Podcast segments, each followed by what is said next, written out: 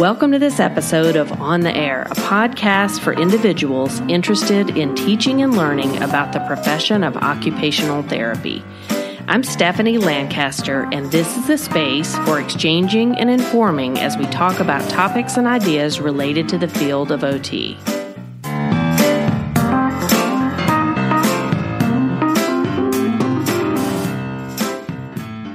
I'm here in the studio today with a guest, Tamara Calhoun, who is an OT, actually a graduate of the University of Tennessee Health Science Center in 2012, and she is an acute care OT who is working on a post-professional OTD at Boston University. Tamara is researching or has a research interest in cultural competency. So welcome to On the Air, Tamara. Thank you, Stephanie, for having me. Thanks so much for being here. Tamara works just next door at Regional One, so it's next door to our university, so very nice that we're that close. How did you first learn about occupational therapy, and what made you want to decide to enter the profession? Well, I didn't learn about occupational therapy until I got into college, and it's not the most exciting story, but I love to tell it because it took so much for me to get to the point where I found what I wanted to do and to get involved into it. So my freshman year, I started off being pre-med. I was taking the courses, and they weren't really what I thought they would be. So I actually took a career course my sophomore year where I took a career assessment, and occupational therapy was number 4. Okay. So my first one was a kindergarten teacher, and I thought about it, but occupational therapy. I was going to ask you what 1, 2, and 3 were. Yes. Do you remember 2 and 3? I do not. Okay. Kindergarten teacher and then OT.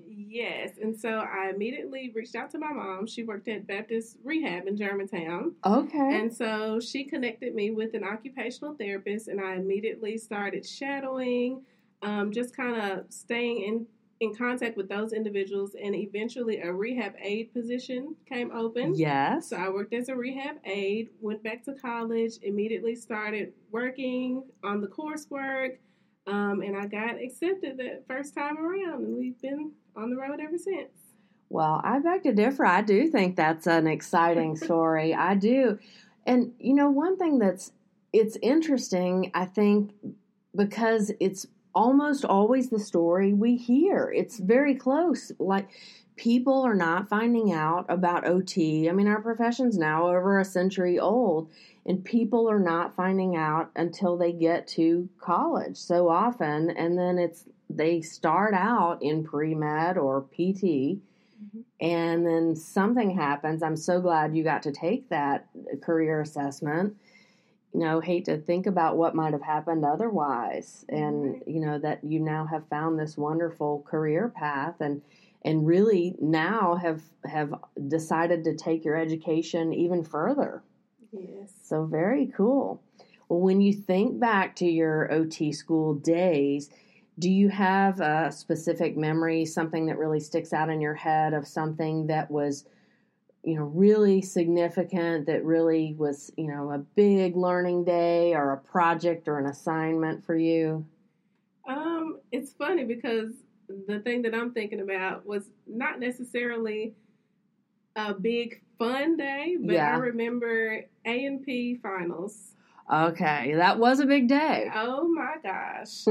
I loved the class. It was wonderful. I think I studied for days, and it was the first time I tried to take a 5-hour energy. And I just made it through that final, and I was so sick. But I was happy to see my grade. I think it was one of the most valuable courses. And it's an awesome opportunity to learn about the body, to translate it to other things, and then to come back and be a TA and assist others was not an opportunity that I chose at the time. But looking back, that would have been something that would have been a good thing to do. You know, it would be an interesting study. Because I'm working on my doctorate myself, I'm always thinking about potential studies. Nerd alert. That I wonder if people who felt that way at the end of their gross anatomy class, if they are more likely to go into acute care.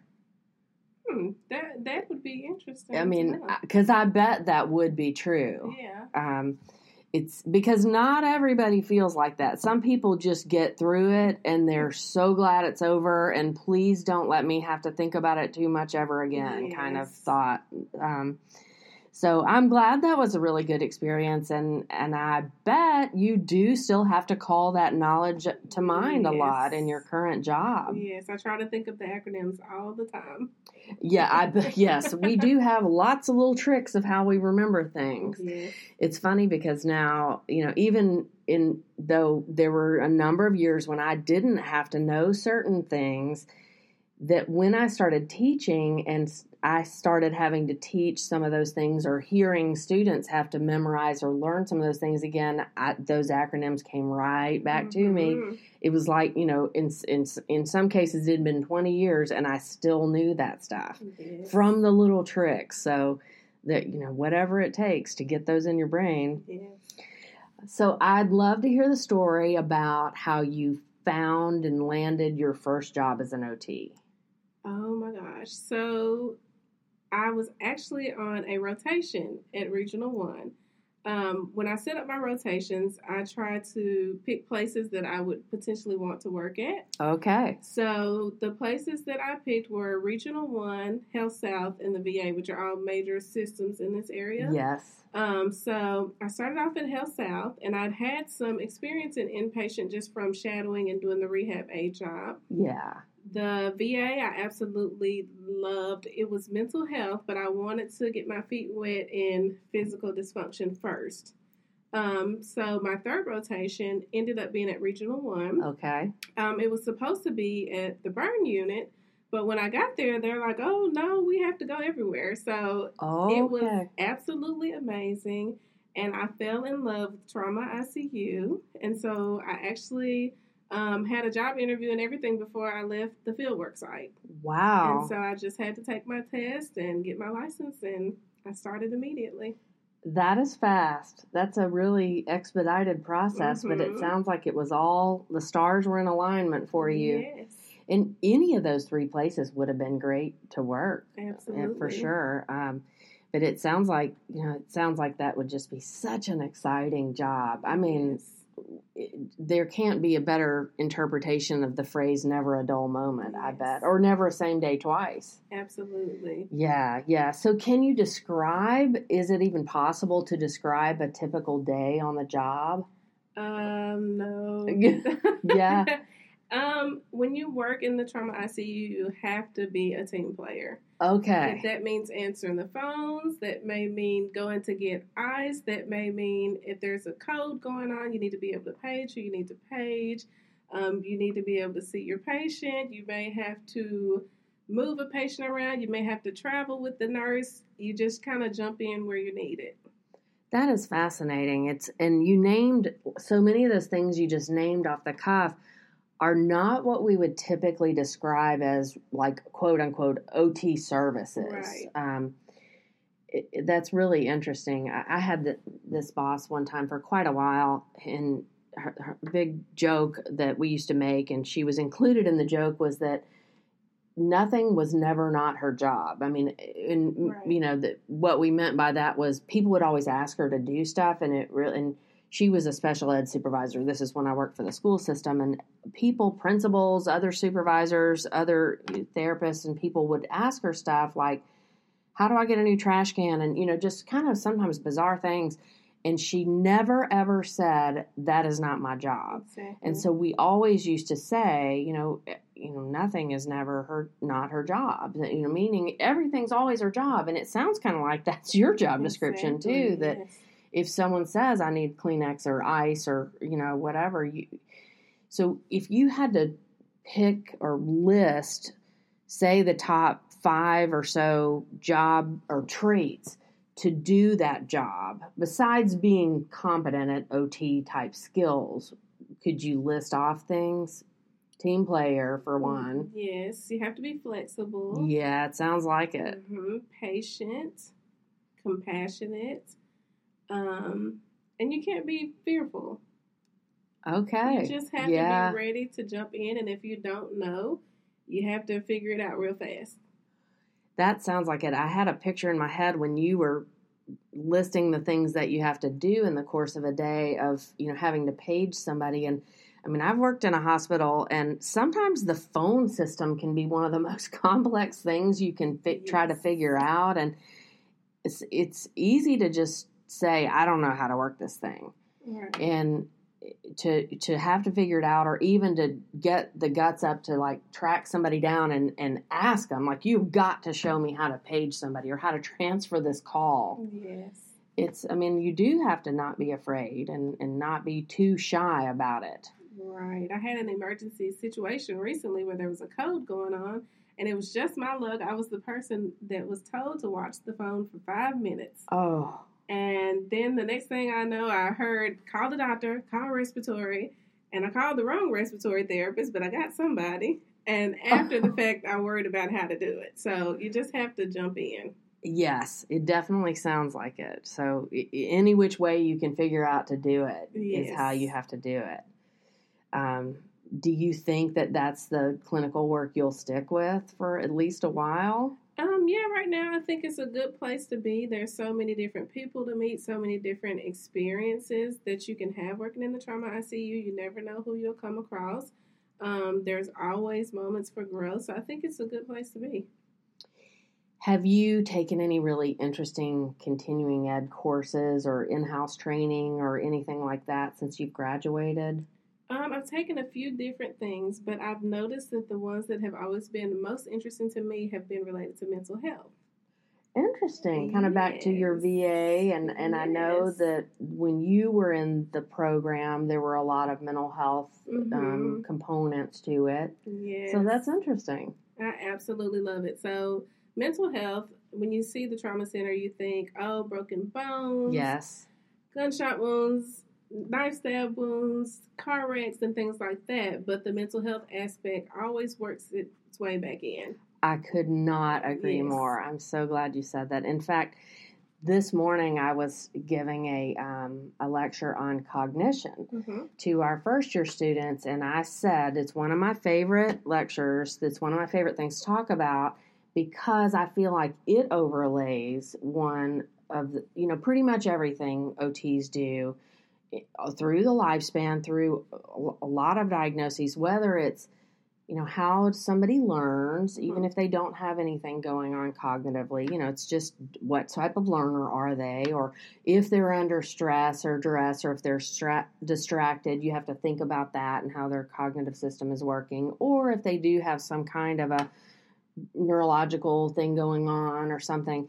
You have to think about that. But I said parallel to that is mental health, and that's, you know, always. And I think that's part of the distinct value of OT is those two things, and we realize that they're always there. Exactly. I don't care if you're in industrial rehab, you know, hand therapy, anything, you know, they're always there. Exactly, they are. Yes, yeah, I love that you bring that into acute care. It's somewhere as busy and as, you know, high ranked as Regional One. Yes.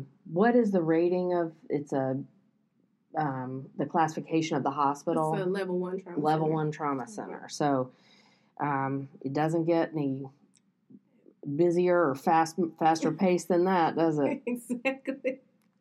Has there been anything that you can think of that has really surprised you that you didn't expect coming out of OT school? Not necessarily. I think everything is a surprise. Yeah. It's always a process, a journey. Every day is going to be different. It's going to be new. For sure. So what surprises me on Monday may not surprise me on Tuesday. Yes. It just kind of depends on the day and the time. And over there, we always have a good surprise. It could be a bad one sometimes. And then later on, you think about it, and it's just another day. You definitely have a flexibility to you that you just kind of roll with it. And what happens, happens. And, you know, you handled it the best you could. And it's in the past, I think, it seems like. Well, it sounds really exciting. It's, you know, something that you're almost about to recruit me. It sounds like your enthusiasm is contagious for sure. And It sounds like it's such a rich learning environment. It is. It also sounds like an environment where it's not just OTs who are your best friends. You have other disciplines and even people who are not traditional healthcare mm-hmm. providers that you really have to buddy up to and that you're learning from and teaching exactly. on a daily basis. Mm-hmm. We're all just a big team. So you learn who your nurses are, who your mm-hmm. doctors are, your respiratory therapists. You know that different people aren't going to like this or that, and you know who you're about to run into or what they're going to expect from you and you expect from them. So it just all works out. Yeah, that's a really good learning experience, I think. Mm-hmm. We in one course I teach, we talk about something that the book for that class calls organizational socialization, meaning kind of fitting in where you end up working or going mm-hmm. out on field work. And I think that's kind of classic things that you do have to, you have to sort of survey the environment and the people in the environment before you start jumping into exactly. things too much. So I know that you are working on your post-professional OTD, and I'm so curious to hear what was your decision-making process to get that degree and then to go to Boston University. Okay, so the reason why I chose to get that degree actually had not really anything to do with OT. I was working, of course, in acute care. Yeah. And we were having a lot of younger children come in that weren't transferred to children's hospitals. Okay. So we tried to get different programs going, and I felt like a higher degree would give me more backing and would help me kind of detail things out and design my own programs versus having to bring in people that would cost more funding to the hospital. Okay. So the way that I got to the particular project is, like I said, we had children that were coming in very young for gun violence. And it's a conflict at that age because we're not a child-friendly environment as far as patient care. We're used to treating yeah. adults. Mm-hmm. So we have these young children come in sometimes, and, of course, their parents are working parents with other children. They can't be at the bedside all the time. So initially, the program that I was designing would be a peer mentoring program because every now and then we get a couple of people that are in the same age range. They have experienced the same thing, or we were in hopes that we could have some people that finish the hospital process and come back to be peer mentors. And basically what those individuals would do is help that person get through the hospital continuum, just kind of be an ally and a buddy and help them get more engaged in the rehabilitation process because, of course, a young person having such a devastating injury tends to withdraw, and mm-hmm. we can't really relate because we were once kids, but that's mm-hmm. kind of not my lifestyle right now. So as I went through the research process and did more of a literature review and kind of developed the problem of the situation, it kind of steered me another direction. So what I'm looking at now is the cultural competency of healthcare workers with African-American clients after trauma. And so basically what I'm looking at is that the fact that people of color and other patients, Caucasians, do not get the same rehabilitation results. So I'm hoping to kind of bring that gap, not to a close because you can never totally mm-hmm. alleviate a problem, but kind of shed some light on it and how we can make that better.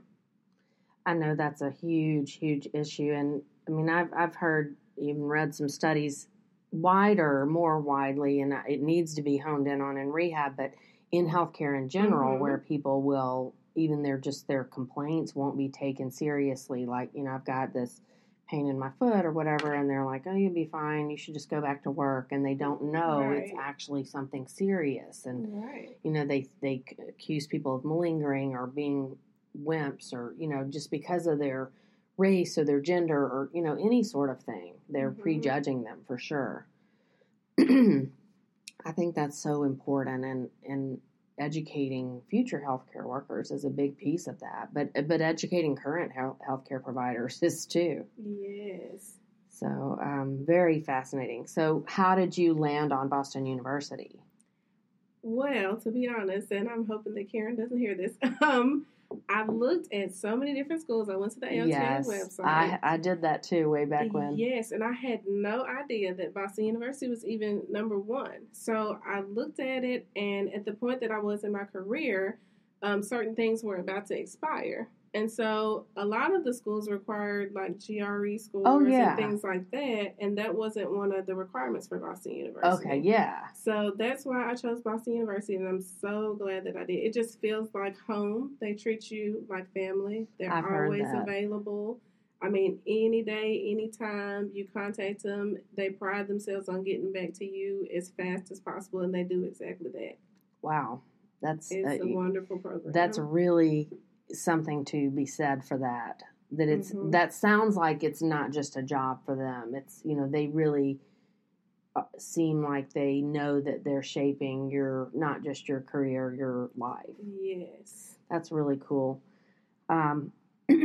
So your research, what is going to be the end goal of your? What's going to be the outcome of your research project? Do you hope to paper, present, publish?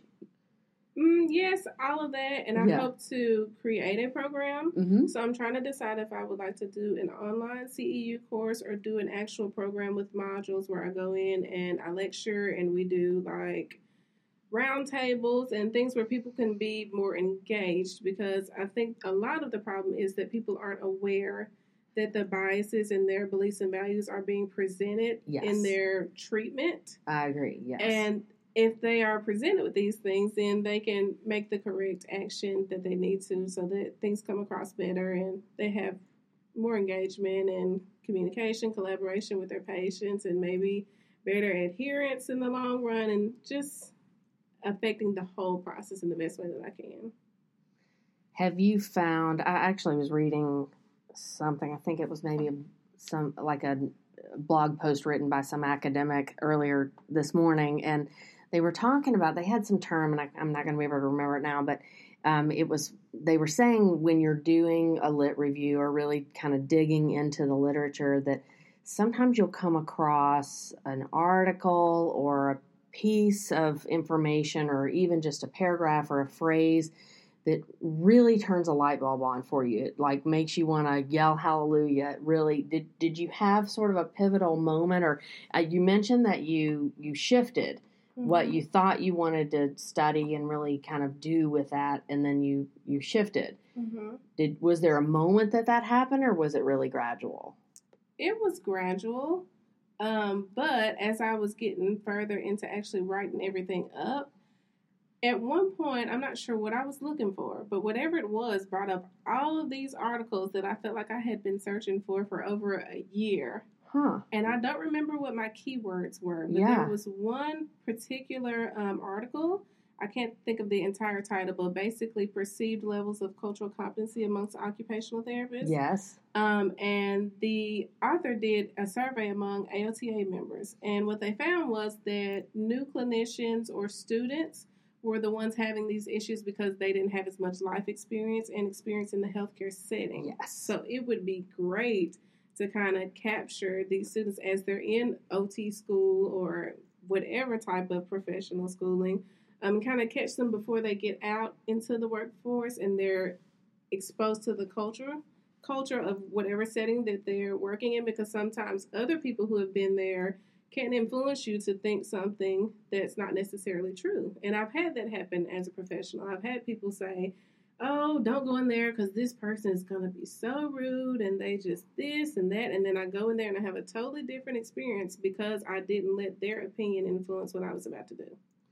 I have had that happen too. And to be honest, to back what that article said, it wasn't until I was more like middle-aged and had more life experience and some personal experience on the other as a healthcare recipient, I guess, that I really, sort of had a different view. I guess maybe I softened a little bit, or I just realized that my view was harsh or judgmental or not always the case, and I didn't know everything. It was a big light bulb moment to me, like, hey, people have different reasons for doing things or not doing things, and often I don't know why, right, or what I think is totally wrong. And it wasn't what I'd been taught or told or assumed. It was kind of the opposite of all that stuff. Exactly.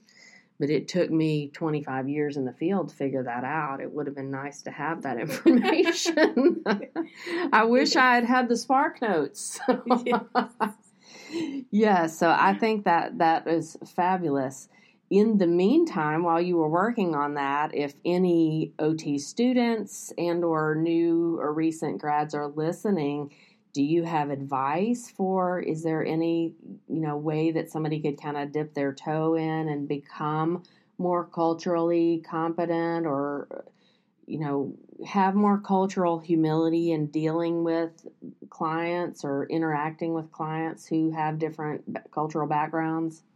I would just say if you have the opportunity to just immerse yourself in the culture. Volunteer work is always great. It, at this point in time, I'm still doing things here and there as I'm able to. Around the community, there's always different organizations. I recently joined the National Black Occupational Therapy Caucus.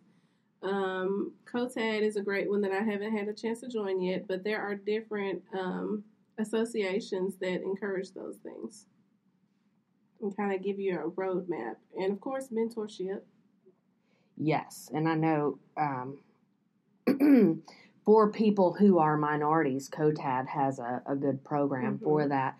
I think sometimes it's people like me who are not minorities who really want to learn how to be better, mm-hmm. how to do things better that are stuck, too. I mean, can we join groups like that? I don't want to cause any trouble, but, No, I think anyone would be welcome. I remember as a student, I had a mentor that was an African-American male, and I had no idea until I got further into occupational therapy that was rare. Really? I had no idea. I met so many African-American therapists, and it was not until recently that one of my peer mentors in my program, she said, well, I just want to address the elephant in the room and be honest with you. She said, I have never worked with an African-American therapist, and we just had an open discussion.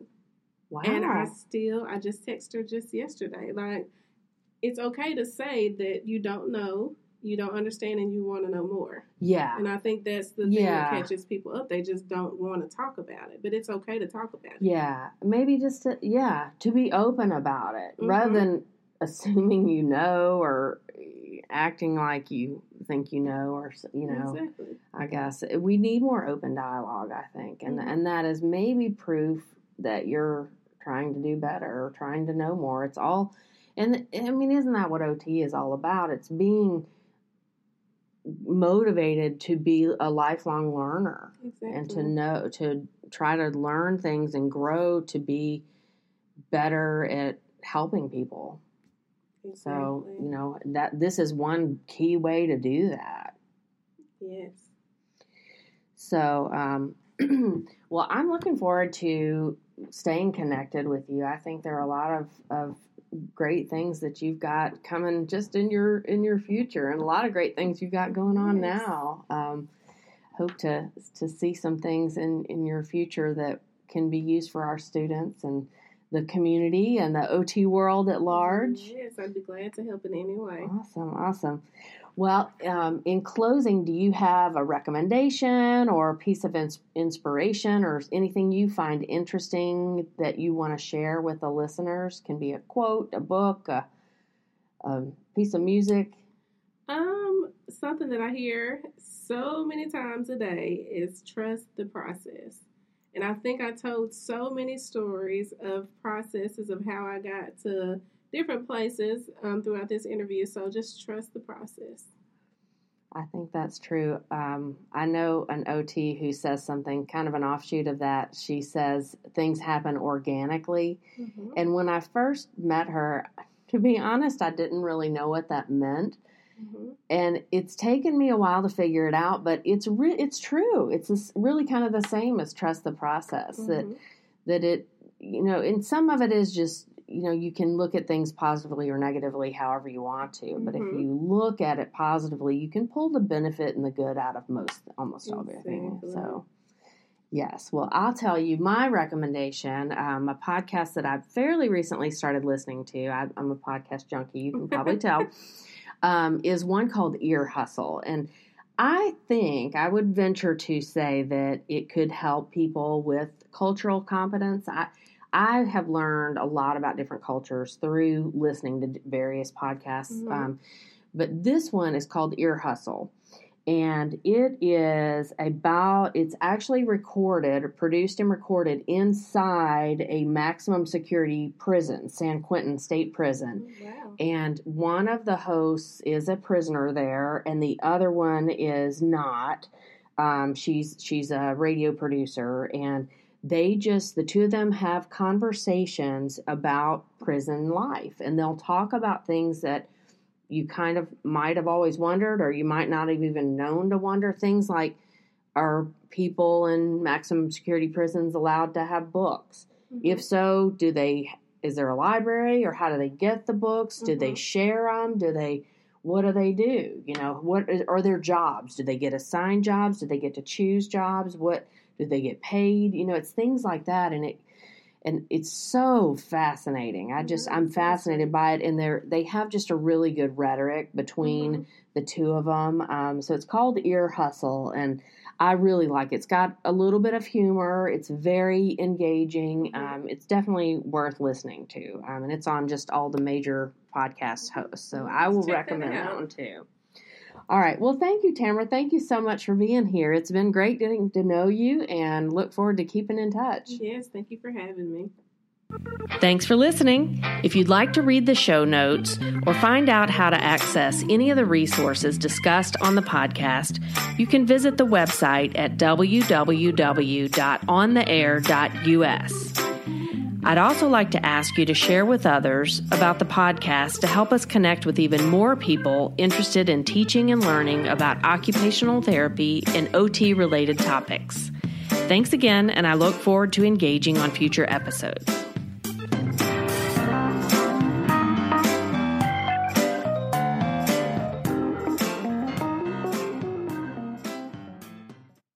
Hello, it is Ryan, and I was on a flight the other day playing one of my favorite social spin slot games on ChumbaCasino.com. I looked over at the person sitting next to me, and you know what they were doing? They were also playing Chumba Casino. Coincidence? I think not. Everybody's loving having fun with it. Chumba Casino is home to hundreds of casino-style games that you can play for free anytime, anywhere, even at 30,000 feet. So sign up now at ChumbaCasino.com to claim your free welcome bonus. That's ChumbaCasino.com and live the Chumba life. No purchase necessary. VGW. Void where prohibited by law. See terms and conditions. 18+.